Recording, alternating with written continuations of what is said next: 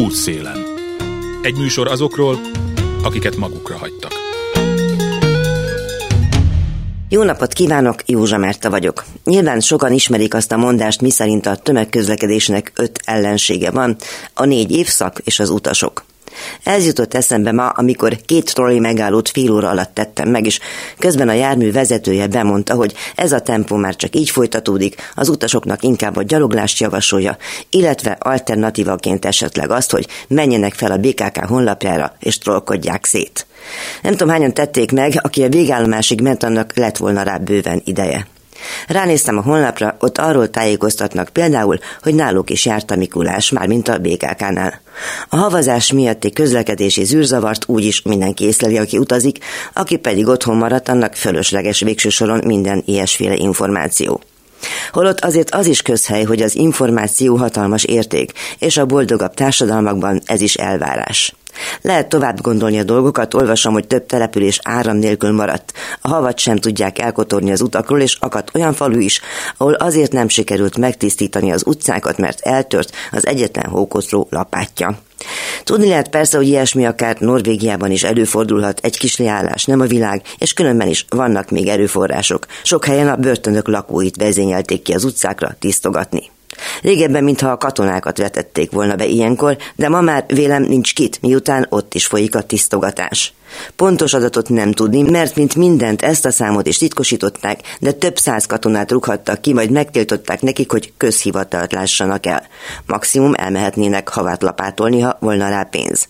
De nem jut, mert az önkormányzatok folyamatos kivéreztetése legalább olyan kedves elfoglaltsága a kormánynak, mint a repülőtérvásárlás, akkumulátorgyár telepítés, és sok egyéb olyan tevékenység, amelynek értelmét nem tudni, nem is sejteni, de az biztos, hogy nem a hóhullásban trollizó egyszerű állampolgár javára szolgál aki azon tűnődik a latyakban, hogy nem akkor ismerkszik meg a hatalom ereje, amikor dől a lé Brüsszelből, vagy Moszkvából és Pekingből, hanem akkor, amikor valamit meg kellene oldani.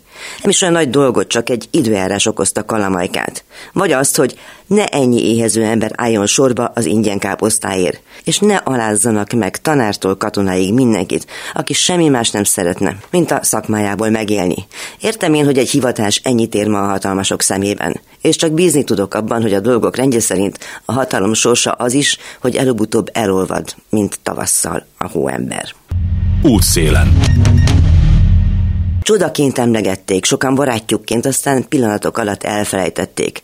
Legalábbis azok a politikusok, híres emberek, akik szívesen kérkedtek a jó viszonyukkal.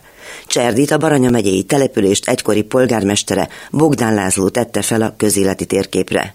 Emlékét a faluban igyekeznek ápolni, így azóta is ösztöndíjakat szereznek a gyerekeknek, hogy el tudjanak jutni a szomszédos településekre, iskolába. És van egy alapítvány is, amelynek éppen ez a célja, nemrég adták át az ösztöndíjakat. Nem sokára szó lesz erről is, de előbb hallgassák meg a három és fél évvel ezelőtt Bogdán László halálakor készült beszélgetést.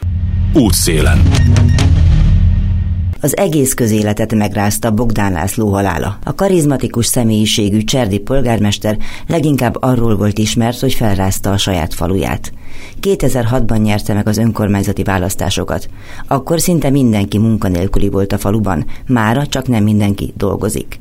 Krumplit zöldségeket termelnek, éppen beindították volna a frissen épített zöldségfeldolgozó üzemet, életműve utolsó eredményét. Foglalkoztatási terveit cserdi csodaként emlegették. Politikusok, érdekvédők gyakran megfordultak a faluban. Bogdán közszereplővé vált, külföldre is sokszor hívták. Semmi sem utalt arra, hogy öngyilkosságot tervez, mint utóbb kiderült, csak a legközelebbi barátok tudtak arról, hogy beteg. A most gyászoló faluban ő volt a megkérdőjelezhetetlen példakép. Élményt és méltóságot adott a falu lakóinak akkor, amikor rábírta a munkanélkül és szegényen tengődő embereket, hogy fogjanak össze és éljenek meg abból, amihez értenek, a mezőgazdaságból. Országos ügyekről is gyakran nyilvánított véleményt. Politikai elfogadottsága vagy éppen elutasítottsága a kormánypárti és az ellenzéki oldalon hasonló volt. Megosztó volt az is, hogy ellenezte a cigány önkormányzatiságot például. Sokan vitatták büntetési, elrettentési módszereit, például azt, hogy börtönbe vitt roma fiatalokat, hogy lássák, mi vár rájuk, ha bűnt követnének el, és sokat bírálták a szóhasználatát is. Egy azonban biztos, elkötelezetten és fáradhatatlanul végezte a dolgát. Betölthetetlen űrt hagyott nem csak a falujában, hanem az egész társadalomban.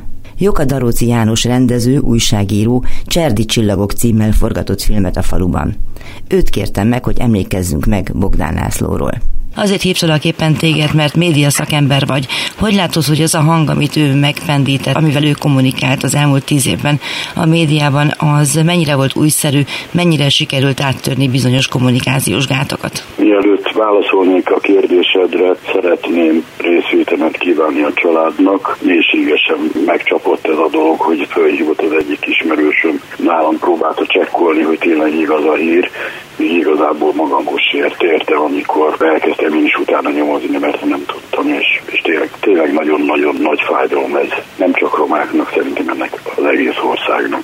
Azt gondolom, hogy jön a nyolcosztályos fiatal fiú, talán mint egy népmesse története a Lacié. Először bekerül egy multicéghez udvarosként, és udvarosként keveredik föl a menedzsmentbe. Aztán valamikor 16 évvel ezelőtt a polgármester lesz Cserdiben, és aztán következő négy évben ő lesz Cserdi polgármestere. Annak az lesz a következménye, hogy egy országos hírnevet szerez magának. Most, hogyha megnézzük, hogy, hogy valójában ez az országos hírnév, de nem csak az országban a határainkon túl is eljutott az ő híre, hogy miben volt más. Én pont tegnap gondolkodtam ezen a dolgon, a, és, és valahogy a rendszerváltásig visszavisszük magát a, a, azt a médiaképet, amit mi romák vagy a többség megfogalmaz rólunk, de hogyha csak azt mondjuk, hogy mi romák, amit megfogalmazunk magunkról, akkor van az a polgárjogi kép, amelyik gyakorlatilag azt jelenti, hogy ki kell állni a romák mellett, kvázi válogatás nélkül csak azért, mert romák vagyunk. Aztán van egy másik olyan kép, amit talán az országos önkormányzat testesít meg, ami gyakorlatilag nem jelenik meg, nem testesít meg semmit. És harmadikként mondanám a, Bogdán Laci média képét, amelyikben olyan dolgokat is kimondott Laci, amelyik nagyon sokszor talán nekünk is fájt. Ami nagyon sokszor fölkapta az ember a fejét, hogy mit is mond ez a fiú, tabukat döntögetett. És gyakorlatilag megértette annak az ízét, hogy a médiában való szerepléssel hogyan lehet ismertséget, és hogyan lehet kvázi olyan gondolatokat átvinni, nem csak a roma közösségben, mert Laci nem csak a romáknak beszélt, hanem a többségi társadalomnak is. És azt gondolom, hogy a Laci teljesen egyedi módon egy teljesen újszerű dolgot talált ki, az ő tiszta hangjával, az ő másfajta kommunikációjával, amivel, hogyha megnézem a tegnapi Facebookos híreket, akkor azt gondolom, hogy fölrobbant a net, mert akár romák, akár nem romák, mindenki a Laciról beszél. Elég baj az, hogy ez így történt, hogy most a Laciról beszélünk annak apropóján, hogy ő itt hagyott bennünket, nagyon sokat veszítettünk azzal, hogy ő lelépett, mert egy teljesen újfajta hangot jelenített meg. Egy őszinte, egy olyan típusú dolgot, amelyikben a szándékát, a terveit, amit egy pici baranyai faluban, amit kitalált, az ő adni akarásával, talán gyerekkoromban a nagyszüleim körében éreztem, vagy ha Erdélyben jártam, és nem mostanában, hanem 20-30 évvel ezelőtt, ott éreztem azt a fajta viselkedést, gondolkodást, kommunikációt, amit a Laci megtestesített Magyarországon. Volt személyes kapcsolatotok, ugye? Én ismertem a Lacit, kb. 6 éve ezelőtt forgattam vele egy filmet. Ugye látom az interneten, hogy baloldali, jobboldali politikusok, ismert média személyiségek, nagyon sok emberre megszólalt ez ügybe, és nagyon sok ember ismerte őt. Romák és nem romák, talán még többségében azt gondolom, hogy nem romák vannak jelen, akik megszólaltak, és fotókat közvetítenek, és dicsérik a Lacit. Mondjuk rettenetesen sajnálom, és senki nem vette észre, hogy baj van a Lacinál, hogy hogyan történhetett meg az, hogy egy fiatal ember, aki teli van tervekkel, ambícióval, gondolatokkal építkezik, hogy odáig jut, hogy eldobja a saját életét. Ez megdöbbentett, mindenképpen megdöbbentett. Ami persze arra is fel kell, hogy hívja a figyelmünket, hogy sokkal nagyobb figyelmet kell, hogy fordítsunk egymásra hogy sokkal jobban oda kell, hogy figyeljünk egymásra. A Lacinak a gondolatait, a Laci mondandóját nagyon sokszor talán a roma értelmiségiek egy csoportja el. Én pont azok közé tartozom, akik a Laci mellett érveltek folyamatosan. Tehát, hogy én hat éve ezelőtt elmentem ebbe a pici faluba, Baranyába, és azt láttam, hogy a Laci néhány év alatt egy közösséget épített. Egy olyan közösséget épített, amelyikben jó volt élni. A településen mindenkinek, ha roma, ha nem roma, akinek nem volt fürdőszobája, fürdőszobát építettek a közmunkásokkal. Úgy kezdte a napot, hogy mindenkitől megkérdezte, hogy van-e pénzet kenyérre. Ugye talán az ismert dolog, hogy a Laci a mezőgazdasági programjával, amit ő talált ki, és persze a cserdieknek az együttműködésével kezdtek el mezőgazdasági termékeket előállítani. Ezeket, amiket előállítottak, nem csak maguknak állították elő, hanem gondoltak arra is, hogy ők korábban szegények voltak és kaptak, és akkor, amikor megtehették, hogy termeltek, akkor elkezdtek adni. Talán pont ez az adás az, amire azt lehet mondani, hogy a roma kultúrában gyökeredzik. Amikor arra gondolok, hogy a Laci miért is jutott el odáig, hogy ledobja a saját életét, azért azt tudtam róla, hogy a Laci beteg. Tudtam róla, hogy van egy raganatos betegsége, amit nem tudnak az orvosok ma kezelni. Nem tudom megmondani, hogy a Laci miért dobta el az életét. Azt tudom, hogy volt egy ilyen típusú betegsége, és beszéltünk erről telefonon. Azt tudom, hogy a Laci változtatni akart, és sikeres volt az élet különböző területein, hiszen abba az üzembe, ahol eldobta az életét, pár héten belül nyitható állapotba kerülnek. Milyen üzem ez egyébként? Lecsót fognak gyártani. Persze hát az a kérdés, hogy mondjuk a, a laci nélkül mi lesz csertben. Ugye a mezőgazdasági termékeket, amiket ők előállítanak, azokat fogják csomagolni, azokat fogják elrakni, hogy azt később is lehessen fogyasztani és piacra vinni. Az, amit a Laci kitalált, hogy egy élhető országot, egy élhető települést egyik részről ahhoz kell sok Bogdán László kellene, hogy ezt meg lehessen csinálni. De ha megnézzük a, a Laci, hogy honnan jön, ugye egy szegény bányász családból jön. A filmben is mondja, hogy 13 éves korában volt az első cipője. Nem tudott iskolába járni, nem járhatta végig azokat az iskolákat, amiket egyébként egy jobb helyzetű családban végig járnak. A Laci története talán tényleg ilyen népmeseszerű dolog, mert hogy a Laci elindul, mint a szegény családban a legkisebb fiú, és akkor meghódítja a világot. Nem talál királylányt, de meghódítja a világot, szeretik, elismerik, sokra tartják, sokan sokra tartjuk Latit. És most, hogy látjuk a hiányát, most érezzük azt, hogy mit veszítettünk. Az igazi nagy probléma az, hogy a Laci nem tudja továbbvinni azokat a dolgokat, amiket ő eltervezett. Lehet utódja szerinted? Nem tudom jó lenne, ha lenne utódja, jó lenne, ha lenne sok Bogdán Laci, akinek ugye az volt az elképzelés, hogy egy olyan világot kell felépítsünk, ahol nem számít, hogy milyen a bőrünk, nem számít, hogy milyen a származásunk, az számít, hogy mit teszünk le az asztalra, hogy mit adunk a hazának. Meg ilyen gondolatai voltak a lacinak, hogy az embereket a haragtól kell elválasztani, nem egymástól. És oda tette magát polgármesterként, beállt kapálni, beállt ásni. Nem kívülről mondta meg, hogy mit kell csinálni, hanem tevőlegesen a két kezével volt ott, és kvázi ugyanúgy, mint egy közmunkás, vagy ugyanúgy, mint egy alkalmazott. Nem látom sajnos sem a többségi, sem a kisebbségi vezetők ettől sem, hogy úgy tennék oda magukat, hogy valóban a népfiai váljanak. A Laci azzá vált, és rettenetesen hiányozni fog. Még akkor is, hogyha nem értettünk mindent. Én személyesen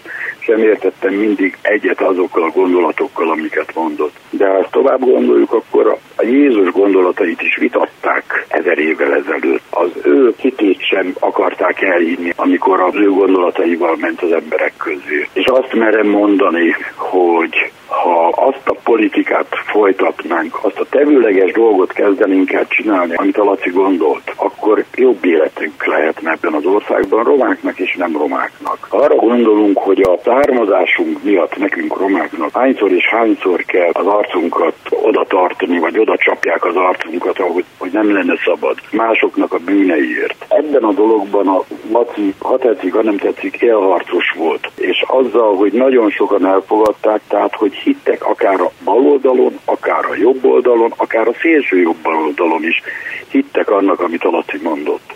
Elhitték, mert egy hiteles, egy őszinte, olyan ember volt, aki a világot akarta megjobbítani, nem csak a romák szemszögéből. Útszélen.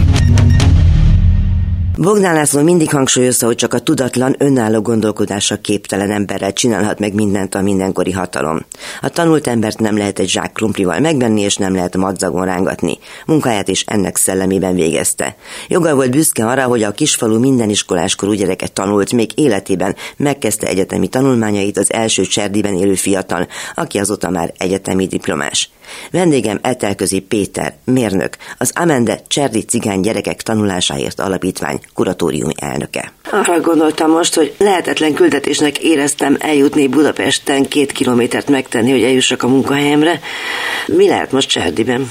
Ha hóra gondol, akkor fogalmam sincsen. Hát azt gondolom, de hogy a... De miután Cserdiben jelenleg 24 közmunkás van, ezért úgy gondolom, hogy a havat el tudják lapátolni. Cserdi egy 410 fős falu, úgyhogy úgy gondolom, hogy egy ilyen kicsi falunál nem egy nagy gond, szerintem. Ellapátolni a havat, na de megfagyni. a havat 24 főnek. Na de megfagyni?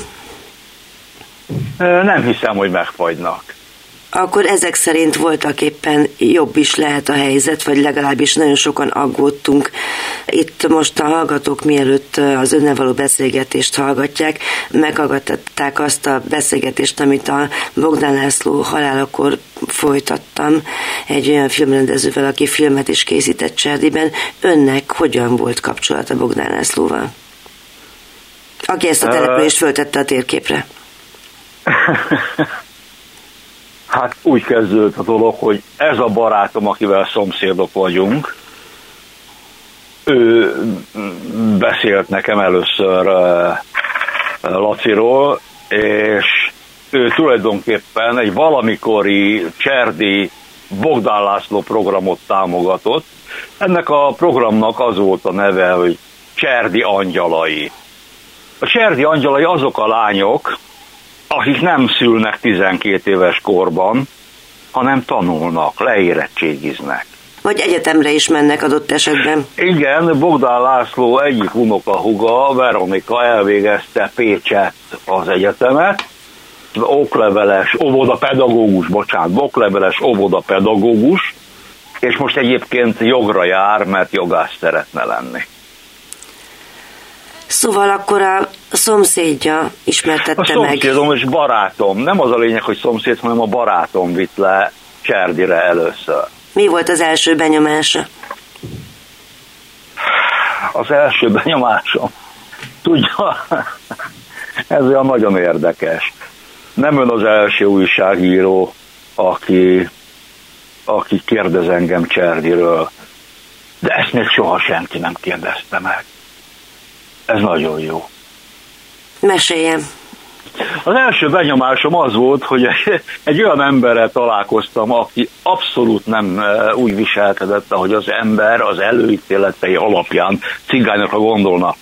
Most nem az én előítéletemről beszélek, mert nekem bármilyen furcsa is nincsenek előítéleteim. Tehát én mindig az embert nézem először. Erre úgy került a sor, ezt csak önnek mondom, erre úgy került sor, hogy így alakultam, hogy én rossz emberismerő vagyok, tehát gyerekkorom óta kényszerítem magam arra, hogy ne ítéljek meg valakit, amíg nem beszélek vele néhány órányi. Úgyhogy nem az én előítéletem, hanem amiket hallok emberektől, ugye? És eh, hogy hogy viszonyulnak, hogy beszélnek, stb. stb. Erről szólnak viccek, meg eh, karikatúrák, sok minden szól arról, hogy a cigányok így, a cigányok úgy. Aztán persze ott van a másik oldal, ugye, hogy hát nem mondjuk azt, hogy cigány, azt mondjuk, hogy roma. Hát ezt meg megint csak nem értem. Szóval nem tudunk megülni a lóhátán, muszáj valahol lezuhannunk. Na szóval, az embernek van egy előzetes képe, amúgy nem, nem egyforma természetesen az embereknél, van egy előzetes kép, hogy valójában milyen lehet az a cigány, akivel találkozok. No, Bogdán László nem ilyen volt. Félt a találkozástól? Nem, egyáltalán nem. Mondom, nincsenek előítéleteim a cigányokkal szemben. A cigányokkal szemben sem pontosabban. Tehát nem féltem tőle, de dehogy, dehogy. Egy pillanat alatt közös hangot találtunk, és amikor az első alkalom elbúcsúztunk egymástól, már megöleltük egymást, már a legelső alkalommal. Tehát egészen más volt mint amire a, a városi legendák és a viccek és a, az e, mások által mesélt borzalmak, stb. stb. alapján az ember gondolhatott volna. Más volt. Hanem milyen volt? Abszolút olyan volt, mint amilyen, mint amilyen bármelyik ismerősöm, barátom, kollégám, haverom, szomszédom. Tehát abszolút ilyen volt. Tehát föl sem merült az, az első találkozáskor, hogy hogy valamilyen szempontból is cigány lenne, akár a viselkedése, akár a mentalitása, akár a, a kommunikáció, semmilyen szempontból. Olyan ember volt, mint ön vagy én. Bár bocsánat, hogyha olyan ember volt, mint a barátaim vagy én. Hát igen, igen, csak tudja, hogy mindig az ítéleteknek ez az egyik forrása, hogy az ember úgy gondolja, hogy valamit gondol egy csoportról, holott ugye Bogdán László azt is mondta sok egyebek mellett, hogy azért lehessen valaki büszke arra, hogy ő cigány. Igen, nézze, ez, ez nem jelenti azt, hogy, hogy Bogdán László bármilyen szempontból is többre értékelt volna bármilyen cigány, mint nem cigány. Én magam, még mielőtt a Lacit megismertem, volna a saját életfilozófiámból azt mondtam mindig, hogy egy nő arra lehet büszke, hogyha nő, ha igazán nő. És egy férfi arra lehet büszke igazán, ha igazán férfi. Az, hogy nekem van két lányom, akire más azt mondaná, hogy büszke vagyok rájuk. Nem az én érdemem, hogy ők olyan jók, amilyenek. Az, hogy én lehetőséget biztosítottam nekik, az nem jelenti azt, hogy én értem el az ő eredményeiket. Nagyon nem azt jelenti. Jó, hát ez nyilvánvaló. Meséljen... Ugyanígy, ugyanígy egy cigánynak is olyannak kell lennie, hogy büszke lehessen arra, hogy ő cigány. Arról meséljen, hogy akkor megvolt az első találkozás és az első ölelés, az egyébként mikor is volt körülbelül nagyságrendben? 2010, emlékeim szerint 17-ben, de jó, hát nem is annyira lényeges pontosan az évszám, hogy akkor utána hogy kezdődött el a barátság, vagy hogy folytatódott a barátságuk? Én nekem addig is voltak mindenféle haverjaim. Volt köztük arab, volt köztük zsidó, volt köztük cigány is, csak, csak olyan cigányokkal találkoztam addig, akik itt Budapesten éltek, stb. stb. Úgy, úgy beágyazódtak, hogy úgy mondjam ebbe a szubkultúrába. Arról szó nem volt, hogy olyan cigányjal találkoztam volna valaha, aki cigányok közt élt. Jó, hát persze nyilvánvalóan sem mindegy, mert hogy azért többféle cigányembert ismerünk, ez ugye egy beás cigány közösség cserdi. Milyennek írja le csak, hogy így a hallgatók tudják, én egyébként nem állok zsákba macskát, én is jártam arra, meg laktam sokáig Pécsre, és ott végeztem el az egyetemet is. Önnek, aki, ha jól tudom, akkor Budán él, akkor milyen volt az a, hát a találkozás a másik, a másik világgal? Érdekes volt, tehát nekem ugyanolyan volt, én aszfalton termett gyermek vagyok, én a belvárosba születtem, úgy értem, hogy beleszülettem, az ötödik kerületbe. Aztán később a hatodikba laktam, és nagyon sokáig, 40 valahány éves koromig, az ötödik, hatodik kerület volt a két kerület, ahol éltem. És mint ilyen aszfalton született gyereknek, Ugye egy, egyfajta kíváncsiság és egyfajta rácsodálkozás, egyfajta tapasztalatszerzés az, amikor az ember elmegy falura. És most nem feltétlenül cigány falura, gondolok bármilyen falura. Egészen más életmód, egészen más gondolkodásmód, amit az ember falun talál. Minden egészen más. Ugye az, hogy, az, hogy leugrok a boltba egy kifliért, és a, homlokomba csapok a francba, elfelejtettem, hogy meddig tartanak nyitva szombaton. Ez egy ilyen dolog Budapesten, vagy egy nagyobb városban. Vidéken meg ott a ház mögött megtermelik a, répát, meg a petrezselymet, meg a, mit tudom én, a hagymát, meg a, akármit, paprikát. Nekik meg az a teljesen természetes. Szóval egészen másfajta életmód, és ahogy én Cserdibe elmentem, ugyanúgy kíváncsisággal és, és ugyanúgy meglepetésekkel teli volt az a nap, mint hogyha bármelyik magyar faluba elmentem volna. És mennyire járt aztán vissza? Sűrűn. Egyből szimpatizáltunk Lacival. Egyből. És elég sokat jártam vissza hozzá. Igen. És mit csináltak együtt? Lacinak uh, volt egy dolgozó szobája. Ez a szoba most is úgy van, ahogy ő hagyta. A Cserdi önkormányzati épülete úgy néz ki, hogy belépünk, és ahogy belépünk, az egy olyan helység, vagy az egy pici ilyen kis előtér mondjuk úgy, onnan jobbra van egy szoba, amely mindig más funkciót szolgált, de általában zárva van az ajtaja. Balra van egy nagy szoba, ott van a titkárnő, ott van egy nagy kerekasztal, hat székkel, ilyen hat nagy karos székkel. Oda mennek be az emberek az ügyeiket intézni, ott fogadja őket a polgármester, stb. Onnan még tovább lehet a baloldali irányba menni, és ott van a polgármesternek a dolgozószobája, és utána van egy szoba. Hát azt úgy nevezném, hogy tárgyaló, de ez csak a megnevezése, nem szolgál most semmilyen célra.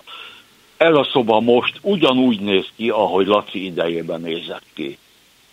Ha érdekli, elmondhatom, hogy hogy. Érdekel, meg az is érdekel, hogy mi történik abban a szobában.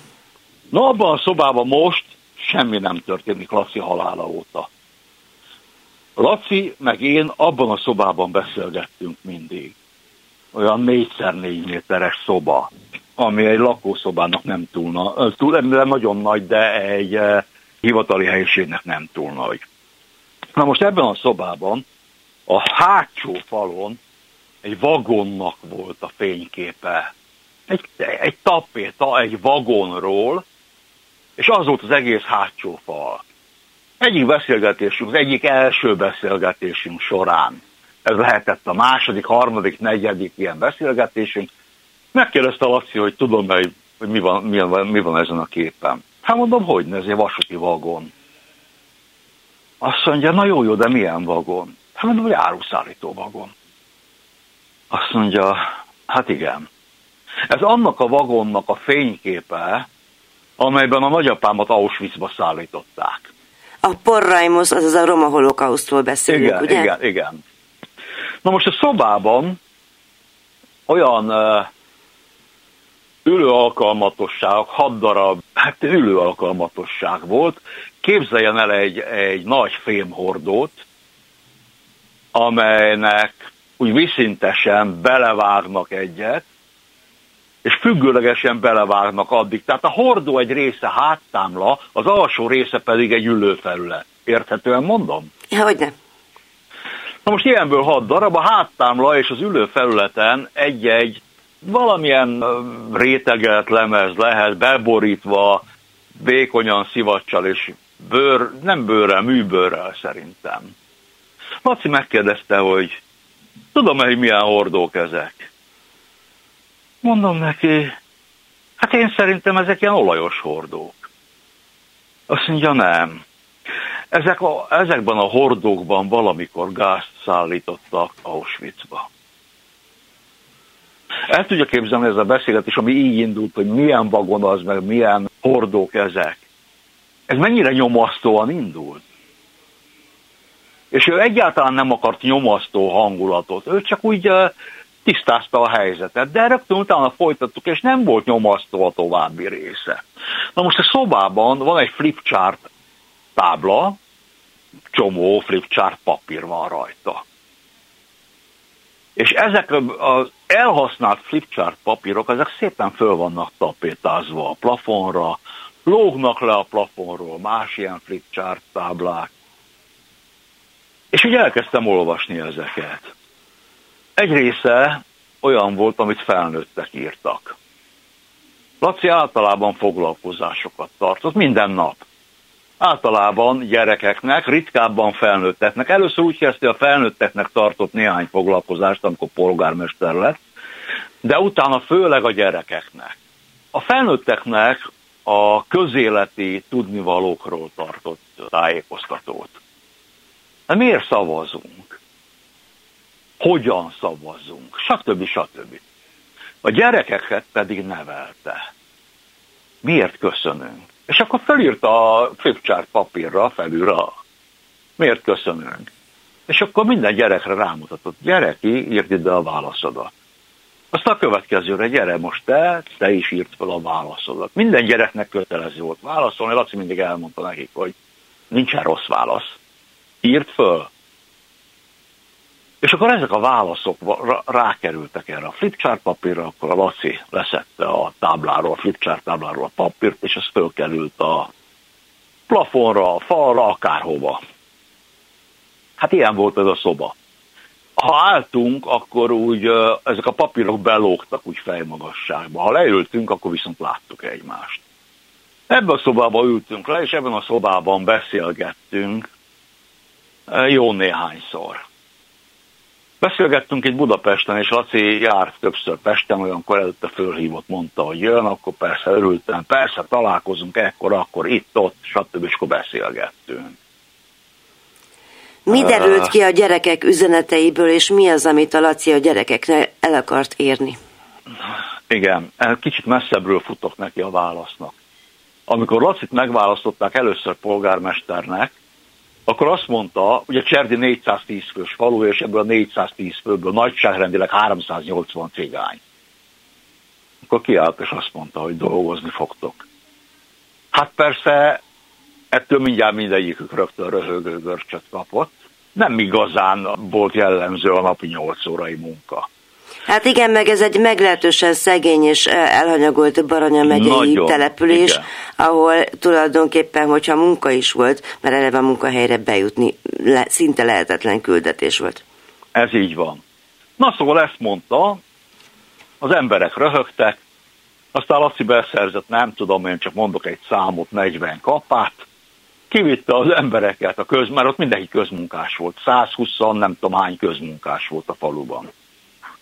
Kivitte az embereket a falu szélére, egy sorba fölsorakoztatta őket a föld szélén, megfogta az első kapát, és azt mondta, mindannyian fogtok egy kapát, ide álltok mellém, és figyelitek, mit csinálok. És elkezdett kapálni.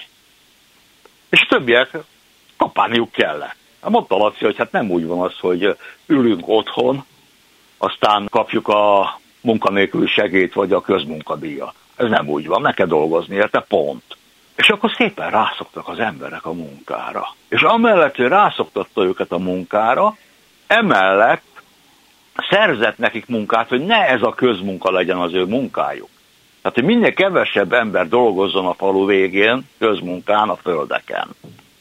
Például a Pécsi kórházban az egyik sofőr, az egy cserdével tartozó cigány ember, akinek a Laci szerezte azt a, ezt a munkát, és azóta is ez az ember ott sofőrködik a Pécsi kórházban. Na most, ugye ezzel indított Laci, amikor megválasztották polgármesternek, és ugye amikor már az emberek ugye elkezdtek dolgozni, akkor mindenfélét csinált.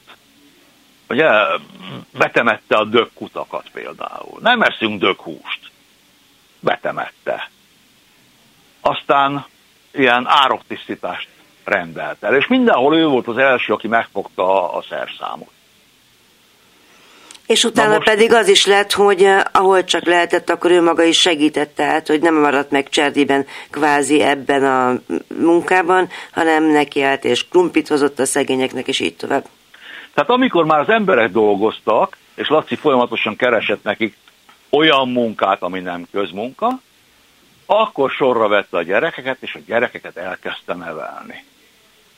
Azt mondta, hogy ahhoz, hogy azt a 600 éves ellentétet, mert 600 éve vannak itt a Kárpát-medencében cigányok, ahhoz, hogy ezt a 600 éves ellentétet a cigányok és nem cigányok között föl tudjuk számolni, ezt tudomásul kell vennünk, hogy át kell vennünk nagyon sok mindent a nem cigányok normáiból.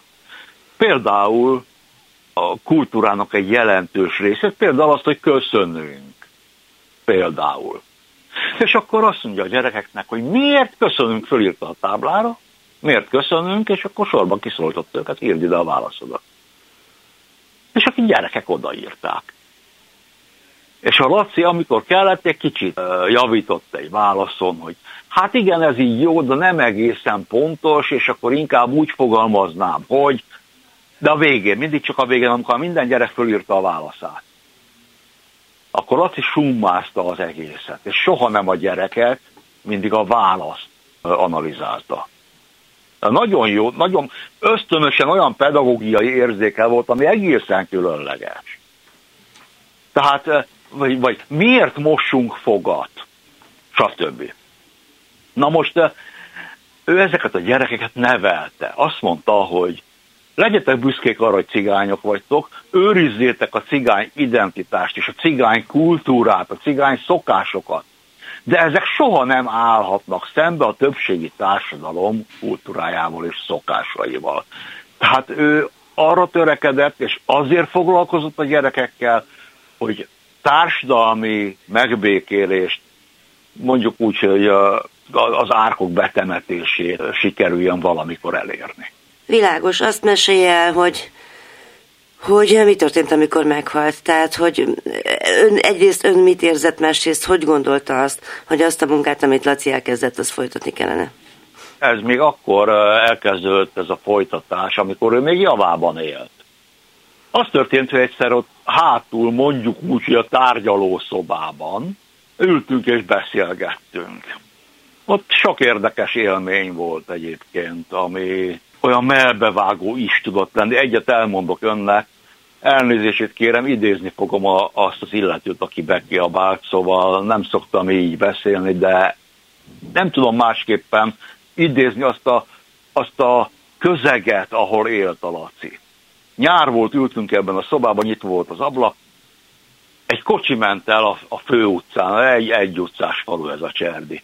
Elment egy kocsi az utcán, és bekiabált, elnézést, megbaszom anyádat a hátadon. Hát én ott kővédermettem. Nézzek Lacira, azt mondja, ez az ember nem itt lakik. Ez keresztül megy minden nap itt a falun, és a kocsiból bekiabál menet közben. Általában ilyesmiket. És miért teszi ezt? Hát azt nem tudom. Na szóval ez is egy adalék ahhoz, hogy milyen volt az a közeg, ahol Laci élt és dolgozott, ahol jobbított. Na most egy alkalommal, amikor ott ültünk és beszélgettünk ebben a hátsó szobában, akkor titkárság, meg a, tehát az a terem, ahol, ami a legnagyobb helyiség ott az önkormányzatnál, bejött egy férfi, ott beszélt valamit a titkárnővel. Laci meghallotta, hogy ki az, ki kiabált, nem tudom, Gazsi vagy Bálom is ilyen zsiga. Gyere be! Bejött az ember, Laci a következőt mondta neki. Idén a negyedik gyereked is iskolás korú lett. Gratulálok. Hát igen, igen, mondta az ember. De nem tudok fizetni négy gyereknek buszbérletet. Mert hogy Cserdiben nincsen iskola, tehát a legközelebbi iskola Bükkösdön van, a havi buszbérlet 5400 forint egy gyereknek. Ugye? Ott abban a családban, ahol... Négy gyereknek mondjuk, 20 valahány ezer, igen. Eh, ahol három felnőtt, meg mondjuk négy-öt gyerek lakik, gyerekeknek 21-22 ezer forint bérletre az sok pénz, amikor egy közmunkadíjból él az egész család. Na és akkor azt fejből minden papír előszedett nélkül. De hogy nem, kiszámoltam. Te keresel pénzt, mint közmunkás. Ott laktok te, a feleséged, most arra nem emlékszem, hogy azt mondta, hogy anyád vagy anyósod, valamelyik mama. Három felnőtt, és a négy gyerek. Rezsire költötök ennyit, élelmiszerre költötök annyit, és mindezt fej, fejből. Időnként meg kell javítani a mosógépet, vagy kell venni egy új cipőt egy gyereknek. Összesen annyi, mint annyi. Magyarul, ha négy gyereket nézzünk, fejenként 3800 forint marad buszbérletre. A buszbérlet 5400 forint, 1600 forint a különbség, négyszer 1600 forint különbséget az önkormányzat minden hónapban odaad buszbérletre. De nehogy az legyen, hogy bármelyik reggel kimegyek a busz megállóba, és valamelyik gyereked nincs ott. Nehogy az legyen. Manus kicsit megilletődve, megszeppenve azt mondta, igen, igen, értem, és elhúzott. Akkor Laci hozzám fordult, és azt mondta, hogy Hát ez így rendben van, azt mondja, amíg én vagyok a polgármester. De mi lesz ezekkel a tanulókkal, hogyha nem én leszek a polgármester? És én akkor megijedtem. Akkor hazajöttem, szóltam két barátomnak, csináltunk egy alapítványt, azóta ennek az alapítványnak gyűjtünk, arra a célra, csak és kizárólag arra a célra, hogyha Cserdiben valamelyik gyerek azért nem tanulna, mert nincs pénze arra, hogy tanuljon, akkor az alapítvány segít. Ez az Amende alapítvány, mit jelent Így. ez a szó? Amende annyit jelent cigányul, hogy nálunk, lovári nyelven. Lovári Na. nyelven pedig beás cigányok laknak Cserdibe. Hát most ezzel nem tudok mit kezdeni sajnos. Ennyire nem vagyok művelt a témában. Azt jelenti, hogy nálunk. Hogy működik az alapítvány Laci halála, 2020-as halála óta? Ugyanúgy, ahogy a halála előtt. 2019-ben az alapítvány már osztott pénzt. Az alapítvány nem kivéti társaság, hanem betéti társaság. Magyarul, ha bármilyen költség felmerül, azt mi zsebből fedezzük. Tehát amikor én leutazok Cserdibe, a vonatjegyet én veszem meg magamnak a saját pénzemből, nem az alapítvány költsége. Az alapítványba befolyó pénz 100, nem 99, 100 százalékban az alapítvány céljaira fordítandó.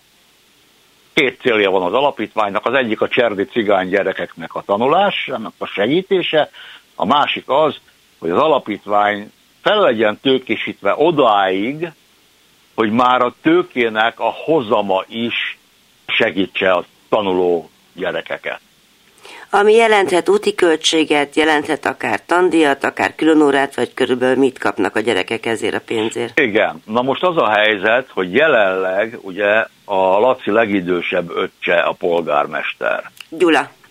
Gyula, így van, vagy más néven Boxi XL, ez a beceneve, és mindenkivel így szólítatja magát. Tehát senki nem mondja, hogy polgármester úr, vagy Bogdán úr, vagy Gyula, mindenki ezt mondja Boxi ő ezt a, ezt a bérletkiegészítő hagyományt folytatja. Tehát bármelyik gyereknek szüksége van támogatásra a buszbérlethez, azt az önkormányzat fedezi.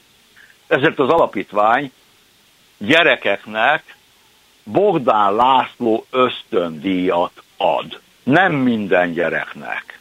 Annak idején Lacival beszéltünk arról, hogy mondtam, hogy a, ugye az én szokásos gondolkodásmódommal, ugye, hogy a jó gyerekek kapnak ösztöndíjat. Na, a jó tanulók, bocsánat, a jó tanulók kapnak ösztöndíjat. És akkor Laci azt mondta nekem, hogy nem a jó tanulók, hanem a tanulók. Mert ha valaki, mondjuk, szakmunkás képzőbe jár, szintiszta kettessel bugdácsolja végig a szakmunkásképzőt, és lesz belőle egy szobafestő mázoló, vagy egy asztalos, vagy egy vízvezetésszerelő, akkor annak az embernek egy szakmája van, amit megtanult, és amit csinálni fog, és ebből Sőt, megküzdött érte. Igen. És ez az ember dolgozni fog. Nem az a lényeg, hogy mindenkiből diplomás cigány legyen azt mondja, nagyon jó lenne, de nem ez a lényeg. Az a lényeg, hogy mindenkinek legyen vagy egy szakmája, vagy egy érettségie. Aztán akiből lehet, abból még több is legyen.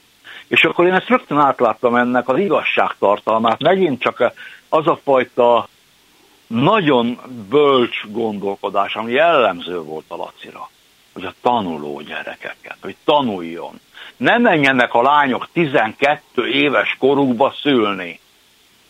És ne menjenek a fiúk betanított munkásnak vagy segédmunkásnak 14 éves korba, azért, mert egy biciklit akar venni.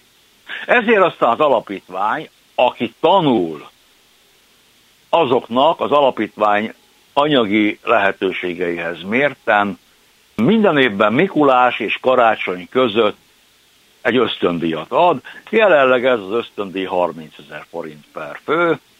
És kilencen kapták. Kilencen kapták idén, tavaly nyolcan kapták. Laci életébe adtuk az elsőt, Lacitól kértem javaslatot, ugye én, én itt lakom Óbudán. Ráadásul mióta Laci már nincs közöttünk, azóta nem járok én Cserdibe. Kétszer megyek egy évbe. Egyszer Nyáron, az ösztöndi átadáskor, és egyszer? És egyszer nyáron. A Laci a halálának az évfordulóján, négyen vagyunk, akik rendszeresen lemegyünk, és, és egy kis megemlékezést tartunk. Ez a négy ember, egy debreceni nyugdíjas jogász, Budácsik Lajosnak hívják, a siófoki polgármester Lengyel Robert, és a Siófoki önkormányzat egyik önkormányzati képviselője, Kenyér Anikó, meg én. Beszélünk, hogy, hogy tudunk együtt menni, vagy külön-külön, de mi négyen vagyunk azok, akik nem felejtették el, hogy Bogdán László ki volt. De Bogdán gondolom a falu sem. Nyilván a falu sem, de Lacival nagyon sok politikus, vezető, országosan ismert vezető, szelfizett, meg barátkozott, meg henceget, hogy ő, ő meg Bogdán László mekkora barátok, meg művészek is. Ami ott a Laci meghalt azóta nem. Tudja, halálának az első évfordulójára elhatároztuk, Budácsik Lajos és én, tehát a debreceni jogász, nyugdíjas jogász meg én elhatároztuk, hogy csinálunk egy emléktáblát az önkormányzat falára. Ez el is készült. Ez el is készült, igen. Egyetlen egy politikus volt, aki ehhez pénzzel hozzájárult. Egyetlen egy. Pedig Budácsik Lajos, mint annak idején a belügyben dolgozó jogász, mindenkit ismer. Minden, sat, szóval mindenkit, írt mindenkinek. Azok, akik annak idején jöttek és fényképezkedtek a Lacival, még nem is válaszoltak. Még csak nem is válaszoltak. Értem, nem akarom, hogy ez legyen a végszó, mondjon valami pozitívat végszó gyanán. Jelenleg 45 gyerek tanul, 45 iskolaképes korú gyerek van Cserdiben.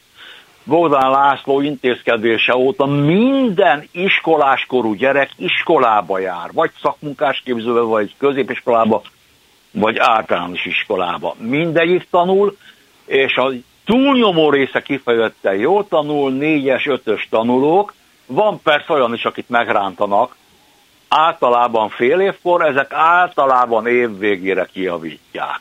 Ez a jó hír.